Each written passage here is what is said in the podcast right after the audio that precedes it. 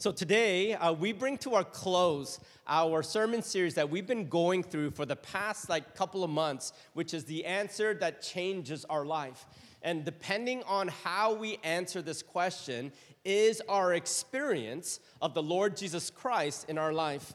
It began again with a very profound and simple question that Jesus asked Peter, not at the beginning of his ministry, but near the end, where he had some time to track with Jesus to experience everything that Jesus did and then hearing everyone else, their opinions, their thoughts of who they thought Jesus was and how they responded to him based on that answer, he turned to Peter and he asked, But you, Peter, now that you've been traveling with me, living with me for the past uh, one and a half, two years, who now do you say I am, Peter?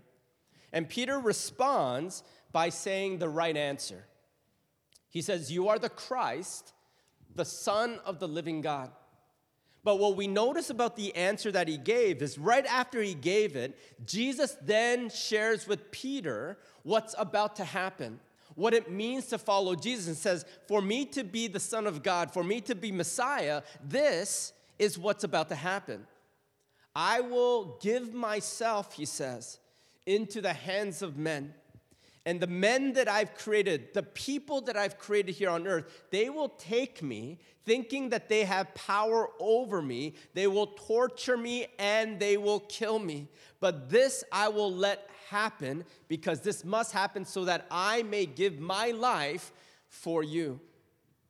When Peter heard that, he hated that answer because they were just going. They had, they had momentum, they had popularity, they had power, they had all of these people that were gathering. He saw his future. And he says, I like the way that we're going now. Why do things have to change? So he took Jesus aside and he says, No, Lord, I will not let you live like this. I will not let you change my life in that way. And at that moment, even though Peter, just a moment before, said to Jesus, You are the Christ, the Son of the living God, or the declaration, You are God.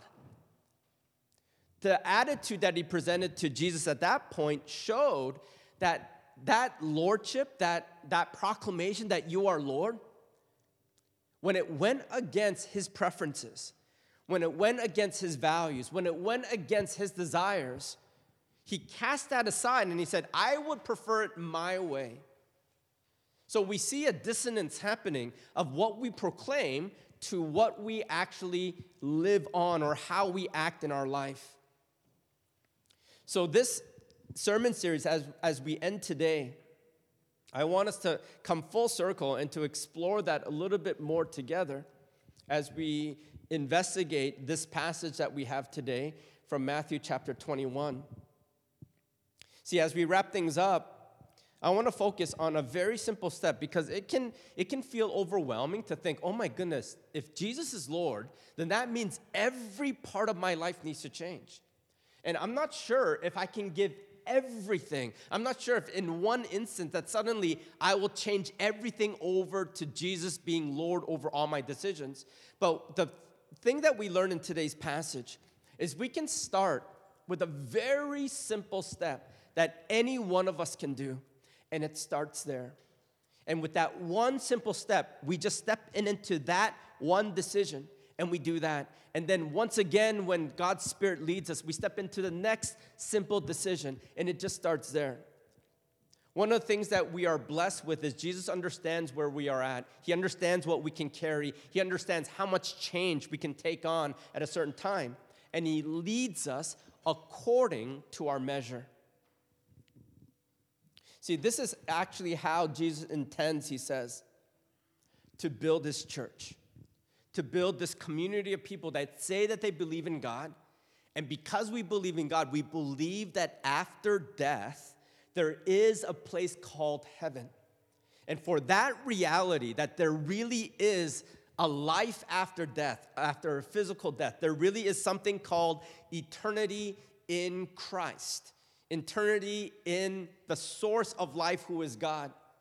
For us to make that more tangible to our experience and not just a hope for or a wished upon expectation, He says, we begin to live like it here on earth.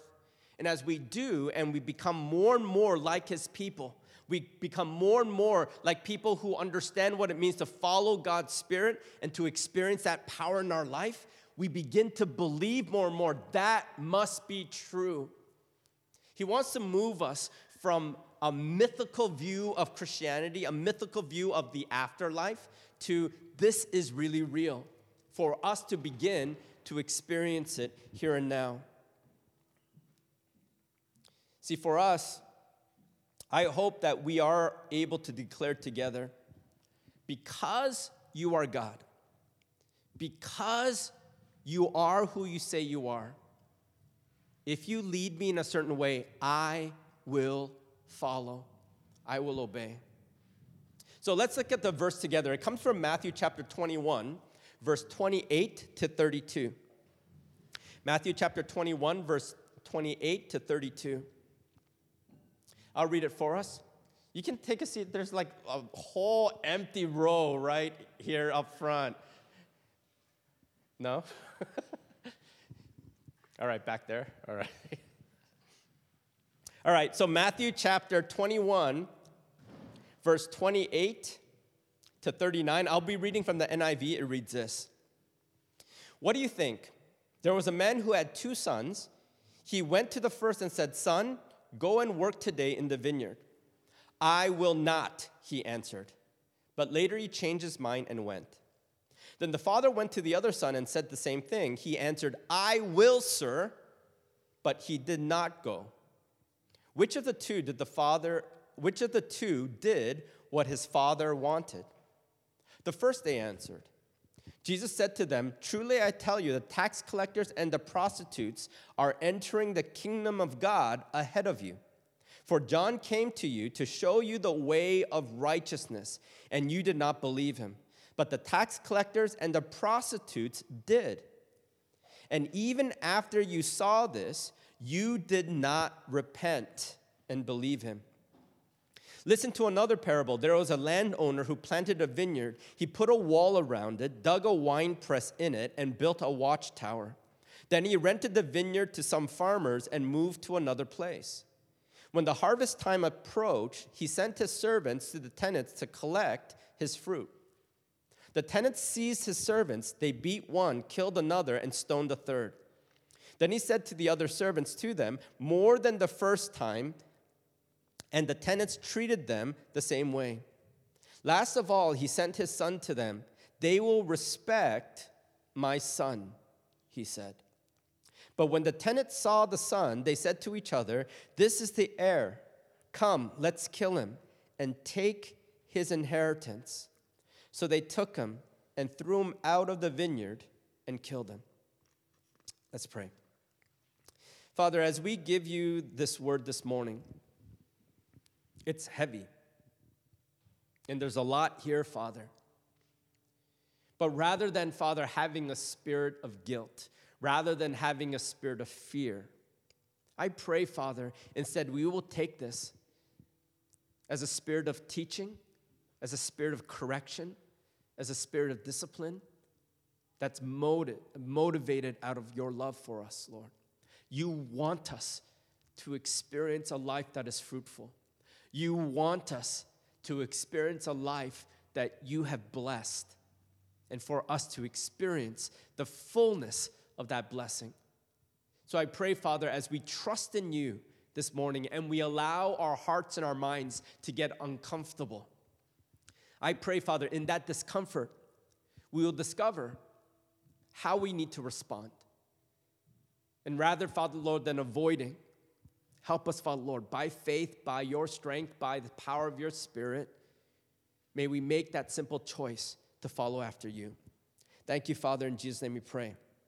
Amen. So, in this parable, Jesus points out two types of followers of faith. Two types of followers those who say yes, but never act on it. He says part of the church or part of the followers of Jesus Christ is made up of a large majority of people that always say yes. Do you believe in Jesus? Yes. Do you believe that He's the number one priority of your life? Yes. Do you believe your decisions and your major decisions should be based on how Jesus is leading you? Yes. It's those who say yes, but never act on it. They agree, but never follow through. But then there's this other minority. And this minority are those who say no and are reluctant, yet end up doing it anyways. Those who say no, reluctant, but end up doing it anyways. Now, the point of this parable is not to describe proper followers of Jesus Christ should be reluctant, but just do it anyways. That's not the point.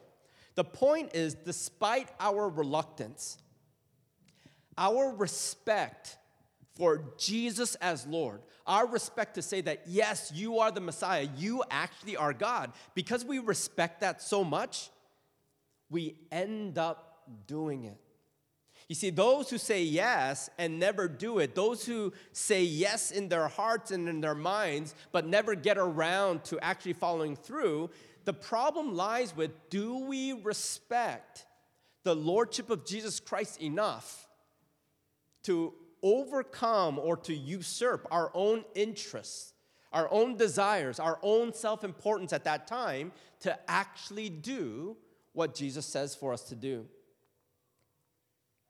See, the one who was reluctant, even though he's reluctant and he does it, think of it like, you know, someone on their couch and someone says, Hey, I want you to go move this brick from here to over there. Like, oh my goodness, you know, this is my favorite part of the show that I'm watching. And he says, No, I don't want to do it. But then he ends up doing it. Takes one brick, reluctant goes and puts it, uh, puts it down. And then another person who's supposed to do the same thing and says, Yes, I know it's important that we need to move these bricks from here to over there, and says, Yes, I'll do it, but never gets around to do it. Slowly over time, we begin to see a difference in what is built in that reluctant person because they, even though they're reluctant, they still go ahead and do it. Over time, we begin to see a difference between this load of bricks that are here to being reorganized here that begins to build something significant in their life. We don't see it at that moment. We don't see the biggest big significance by moving just one brick at a time. But every time, despite our reluctance, we begin to do that and we go back to our own importance or we go back to our own ways, over time you begin to see a difference that those who say yes, when they look back, there was nothing built in their life. There's nothing they can look to and just say, wow, this is what God has been doing. But those who have been reluctantly doing so, even though they may not know the significance of one brick at a time, they look back and they see, oh my goodness, this is what Christ has been building in my life. You see, the first point that I want to make from this passage is this let respect, our respect of Jesus Christ as Lord, let respect triumph over our lack of urgency. As followers of Jesus Christ, we need to allow our respect of Him to triumph over our lack of urgency. See, in this parable, both sons have something in common. They both have other interests that they feel are more important than what God or the master told them to do. So they're doing something else and they're saying, I know that you're telling me to do this, but I don't want to do it because I'm interested in something else that I feel is more important than going into the vineyard. The other son, he knows the importance and he agrees with the importance of it, but still, despite his, his agreement, the value in his heart still says that this is more important, and then he forgets about what he's supposed to do. See, in the very next chapter, in Matthew 22, uh, verses 2 to 5, it shows this lack of urgency from God's people during this wedding banquet. This wedding banquet is prepared in the very next chapter for God's son or the master's son. And he says, All these guests are invited.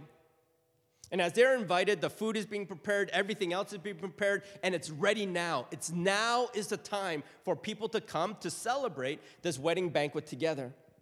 But no one shows up. Everyone is doing their own thing. They're saying, I'm a little bit too busy, or I'm preoccupied with other things. I know that's important. I know I was invited, but I'm doing other things right now. So then a second invitation is given. And the second invitation is given to the point where they're saying, the master says, the food has already been prepared. The, the meat has been, the animal has been slaughtered, the meat has been prepared. It's hot now. You must come, eat, and celebrate now. Now's the time. But look at what happens in verse 5. In verse 5, this is the response of the invited guests, or this is the response of what we call the second son. But they paid no attention and went off, one to his field, another to his business. You see, this wedding banquet, it represents the celebration that we're all supposed to see together of what it means to be kingdom people.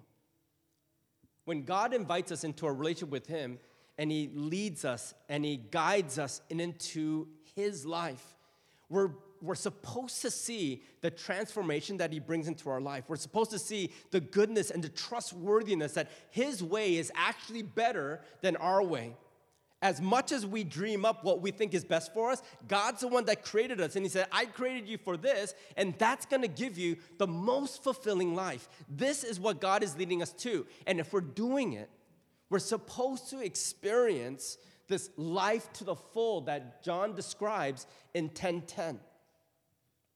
But here's the problem the problem is because we get so much more interested in our own field work, in our own businesses, in our own social programs, or whatever else that we're doing, we don't really show up to what God is inviting us to.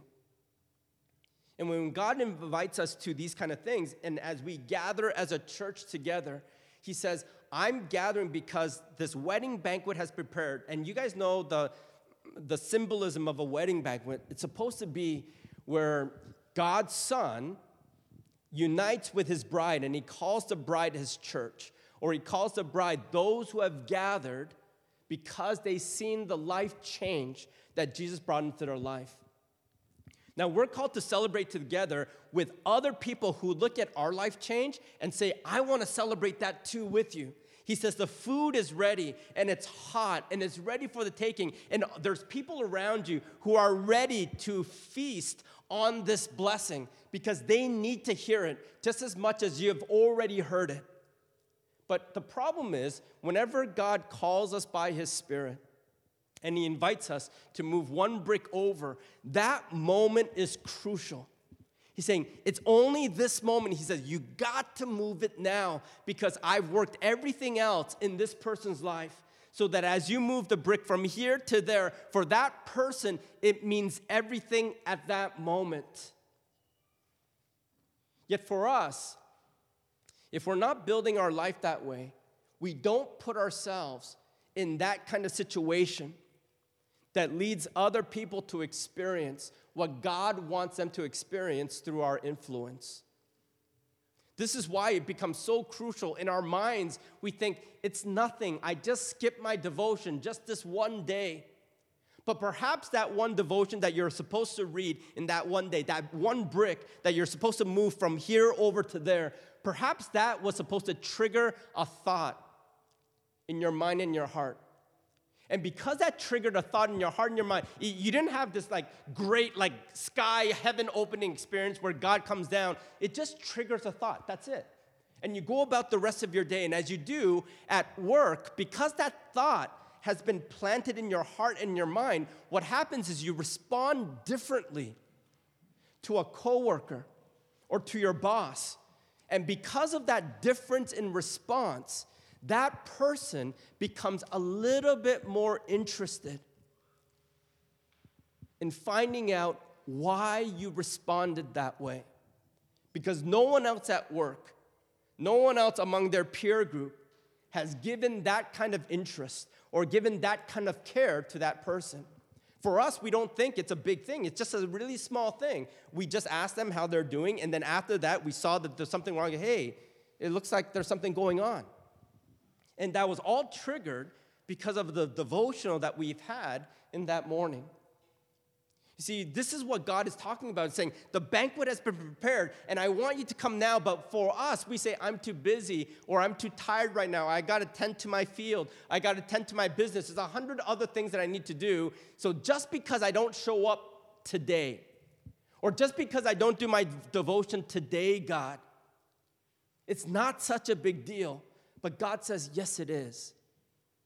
Because this brick is crucial, not only for me showing you how I'm using your life, but it's crucial because you have a certain influence over certain people that I've coordinated all the circumstances that all pile up to this one moment here. The food is ready, the situation has been prepared, and all it takes is your natural personality to respond as it's triggered by God's Spirit and His Word.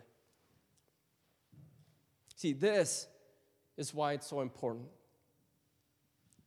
In our lack of urgency, when God's Spirit puts something that simple in our hearts, we're called to allow um, respect, our respect, just because you say so, Lord, because you are Lord. Even though I'm tired, even though I'm busy with other things, because you are Lord, I will do it. Do you guys remember when that was stated before in the Gospels? Remember when Peter was fishing all night and he's a pro fisherman? And Jesus takes him out and they're trying to do their own. Um, Jesus says, You know what? Let's go out together and um, I'll show you how to catch the fish. And they're like, We're out all night. The fish has already gone in. It's too hot right now. There's no way you're going to catch fish. And goes, Just come out. And so they go, All right. So they go out together. And he goes, Now take your nets and cast it on now the other side of your boat. Everyone knows that's not going to make a difference. What's the difference between left side, right side? It's not going to make any difference. And Peter says this Peter has all this doubt in the world saying, Nothing's gonna happen, nothing's gonna change. I know these waters better than you. You're just a carpenter's son. I come from generations of fishermen. But then he says this, But because you say so, I'll do it. See, that's the same response that we need to have as this reluctant followers of Jesus Christ. Is that we have every thought in our mind out of our lack of urgency. I'm tired, Lord. I've been working all night. It's not time for me to pray, or it's not time for me to open up this word. And God says, I have something for you in it right now. And everything's all measured to this one moment to trigger something. It may not be this life changing, incredible experience, but it triggers something in your spirit in your mind that changes your course even if it's just by one degree, it changes your course. It changes how you respond to certain things and puts you in a different place. And when we do that, we experience God's transformation. But the problem that we all have is that we keep holding on to our busyness, our field, our own self interest. Look at verse 32. For John came to show you the way of righteousness, but you did not believe him. And even after you saw this, you did not repent and believe him. You see, the son who initially says no, what we see happening in his heart is that there's a repentance. Repentance means a change of direction right? He repents, he lets go of his reluctance. He lets go of his own self interest. He lets go of what he thinks is more, more valuable with his time at that moment. He goes, You know what? Just because, fine, that's repentance. That even though it's reluctant, it's still repentance. It's like, fine, I'll do it. And he does it, even though it's not with the greatest spirit, but he does it. That's repentance. And he's saying, as you're watching all the tax collectors and all the prostitutes that you think are worse off than you in character and in personality, they're entering the kingdom ahead of you. But you, when even when you look at that, Jesus says, but you do not repent. You're not changing your way. You keep going in your same direction. It's like that monkey trap. You guys all heard that illustration, right? You know that monkey trap that um, the villagers in Paraguay they used to catch monkeys who come into their fields and grab all their fruit and, and create chaos. So they try to trap the monkeys and then take them out to the jungle farther, farther away so they won't invade their crops. You guys know that, right? So here's a picture of the monkey. So what they would do is that they would take a coconut and then just drill a little hole that's enough that a monkey could squeeze his hand in into, right? And they would put an awesome treat, but a big round treat inside that coconut. And as he squeezed his hand in it, the monkey would grab it. And now they would tie that coconut up so that it'd be attached to a tree so the coconut can't go anywhere. So monkey would go, grab it, but then here's the problem he can't get his hand out, right? And the only way that the monkey can get its hand out, even when he sees the villagers coming to get him, all he has to do is let go. Let go of, his, let go of that treat, and his hand will slide out. But he refuses. He keeps it in, and this is how villagers catch every monkey, because they just can't let it go, even when they see that danger approaching.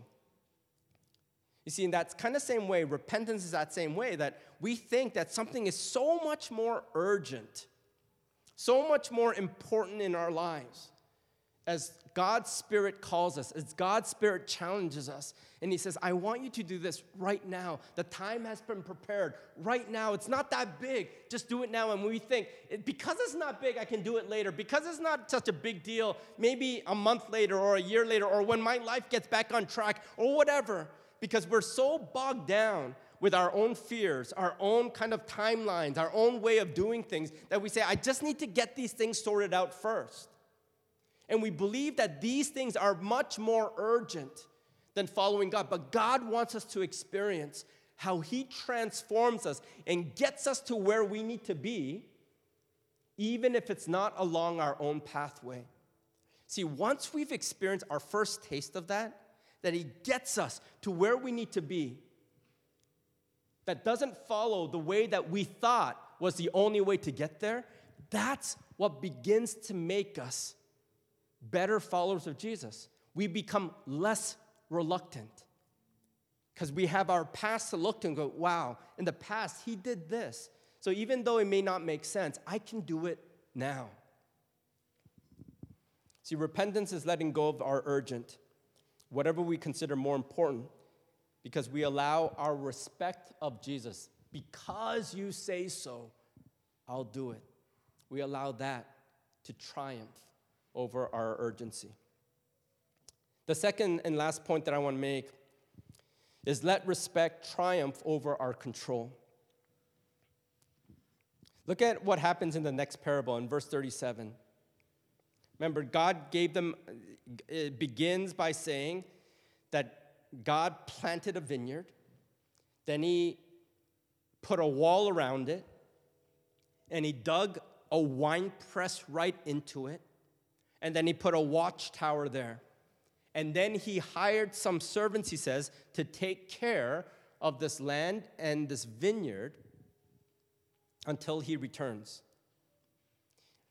And look at verse 37 of that passage. It says this When he's trying to collect the fruit or what rightfully belongs to him, look at the response that people give. Last of all, he sent his son to them. They will respect my son, he said. But when the tenants saw the son, they said to each other, This is the heir. Come, let's kill him and take his inheritance. So they took him and threw him out of the vineyard and killed him. You know, this seems really violent to our ears, and sometimes so much so that we would never think that we can possibly be put in the same box as these tenants. We would never do that, like kill off people, stone other people, or, or you know, um, beat people to a pulp because we want to keep our own. We feel like, wow, when we hear that, that's way too extreme. I would never do that. But remember, the thing that's going on here is that when, G- when God says, I planted a vineyard, he's saying, I planted something fruitful. Think of a vineyard as your life. He says, There's this life that I've created for you, and I planted it, he says. Not only did he plant it, he says, then I built a wall around it. In other words, he put protective devices around your life. And not only did he do that, he says, I put a wine press in your life as well. A wine press is what collects the fruit and you keep pushing out the, uh, uh, stepping on the grapes so that the wine or that blessing comes out. In other words, he says, I put in into your life mechanisms so that it can be blessed. You can reap blessings out of your life. He says, it's been built into your life. And not only that, he says, I even built a watchtower to watch over your life as well. And then he says, Here are these servants that I'm giving to watch over this land. This is our life, it's a metaphor of our life.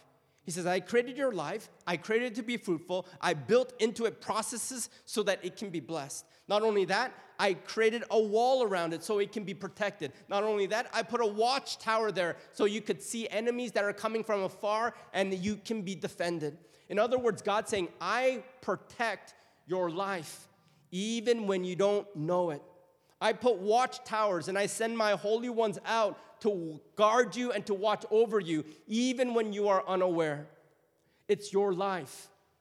Yet, this life that we've been given and all the resources that come with it, he says, it's on loan to us. It doesn't belong to us, it's been given to us by God.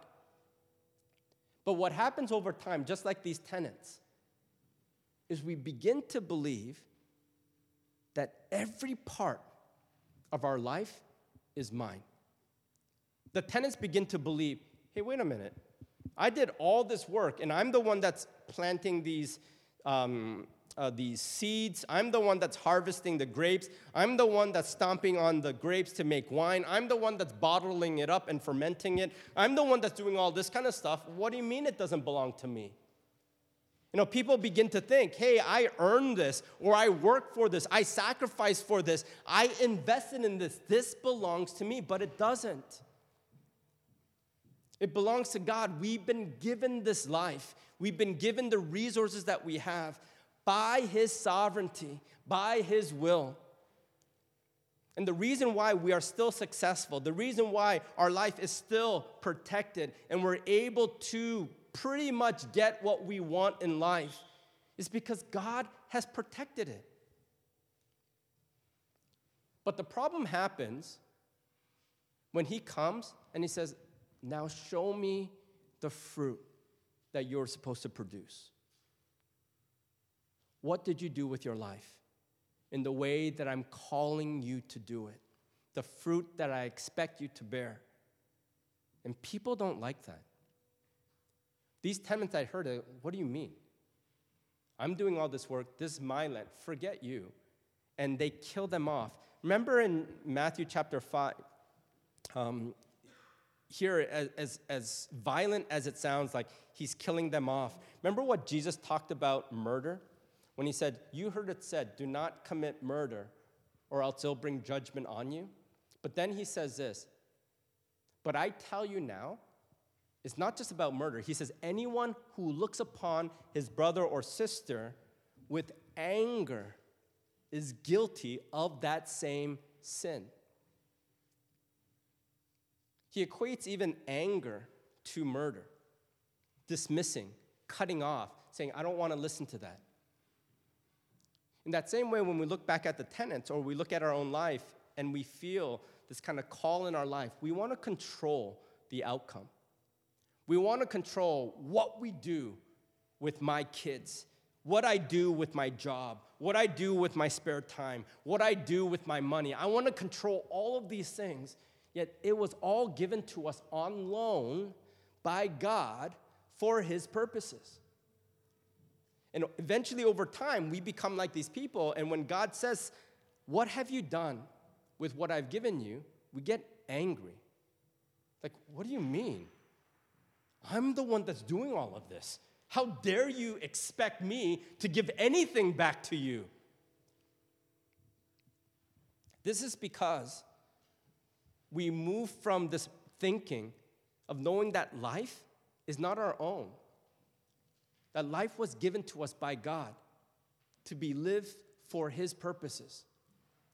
Yet somehow we moved it to, towards being, it's mine. Think of it this way. None of you would argue with me if you're an investment banker and you were given a certain size portfolio and you're doing all the work investing in the money and it's creating like 20 30 40 fold of what you put in. None of you would ever say that all that money belongs to me. Right? You would understand that's given to you on loan or you're given uh, it's given to you as a steward of that portfolio so that you can make money but it still belongs to the company. It doesn't belong to you that same way, that life that God has given to us, He says, it belongs to me. And every part of how you live it, He expects His fruit. See, look at verse 41b. He says, what, what will God do? He says, He will rent the vineyard to other tenants who will give Him His share of the crop at harvest time. See, Jesus is the heir, He's the rightful master, owner of our life and all the fruit that we bring. And the problem that we have with God sometimes is that we mistake ourselves to be the heir of it, ourselves to be the rightful owners. But it belongs to Him. And so, whenever Jesus demands, whenever God says, Show me the fruit that belongs to me, we can get angry because we feel like he's taking something that belongs to me.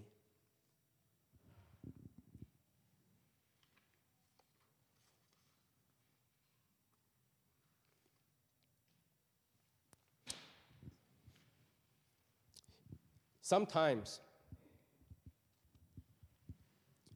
when we are producing fruit, one of the dangers that we need to avoid is this temptation that we have to compare with other people. And so when God leads us and He says, I'm inviting you to follow me and to do this, try not to look at anyone else and say, but they're not doing it, or this person isn't doing it, or how come that leader's not doing it? Because that's sometimes the barrier that keeps us from following, because we feel like, I don't want to be the only one that does it. What about this person? And at the end of the Gospel of John, in John chapter 21, we saw the same thing that Peter did, where God, when Jesus is saying to Peter, You come follow me this way. And then Peter goes, Wait, am I the only one that's gonna suffer? Am I the only one that's gonna have to do this? What about John there that you say you love him and he's the beloved? What about John? Is he gonna do it? And remember Jesus' words that he gave to Peter at that time? He says, That's John's life. You just focus on what I'm calling you to do. Let John focus on what he's called to do, but you focus on you. In the same way, in us following Jesus Christ, don't worry about what people around you are doing. You can start without pointing a finger and thinking they're not doing it or uh, they're not doing what I'm expecting. Everyone is different. And God calls each one of us differently. We just need to start where we are at. So let's end this. What's the takeaway? Well, we've been praying over Lent that God helps us with our battles. And sometimes one of the things that God equips us with is learning how to repent or let go, and then producing fruit in keeping with repentance. So we have Good Friday and Easter Sunday that are coming. And I want us to think about two things as those two important days come up. For Good Friday, as Good Friday approaches, think about it in your life in this way What do I need to repent of? Or what do I need to let go of? What is it in my hand that I refuse to let go of? What is that one thing?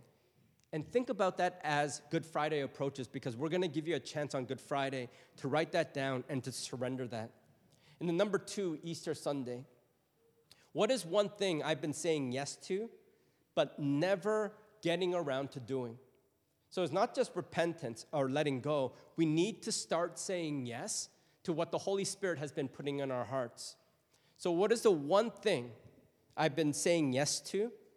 As God's Spirit said to me, do this, and you can, yeah, yeah, yeah, I know, but we keep putting it off. We keep putting it off. What is that one thing in our faith life and also in your physical life? because those two things go together. In your physical life, what needs to change in your habits? In your faith life, your spiritual life, what needs to change? What do you need to start saying yes to? So remember, let's keep this simple, practical, and accountable so that we can begin to see this answer when we say Jesus is Lord, it makes a difference in our life. Father, thank you so much that you planted our life, purposing it to be fruitful, to be a blessing. Thank you that you planted our life and you protect it and you watch over it, even when we are unaware, even at times when we walk away. Thank you, Father, for this great love that you have for us. May we learn how to repent and to follow you, even if we're reluctant, to just trust you enough, to respect you enough, because you are Lord. We take a step towards obedience. Now, may the grace of our Lord Jesus Christ, the love of God our Father, and the fellowship of the Holy Spirit be with you both now and forever. Amen.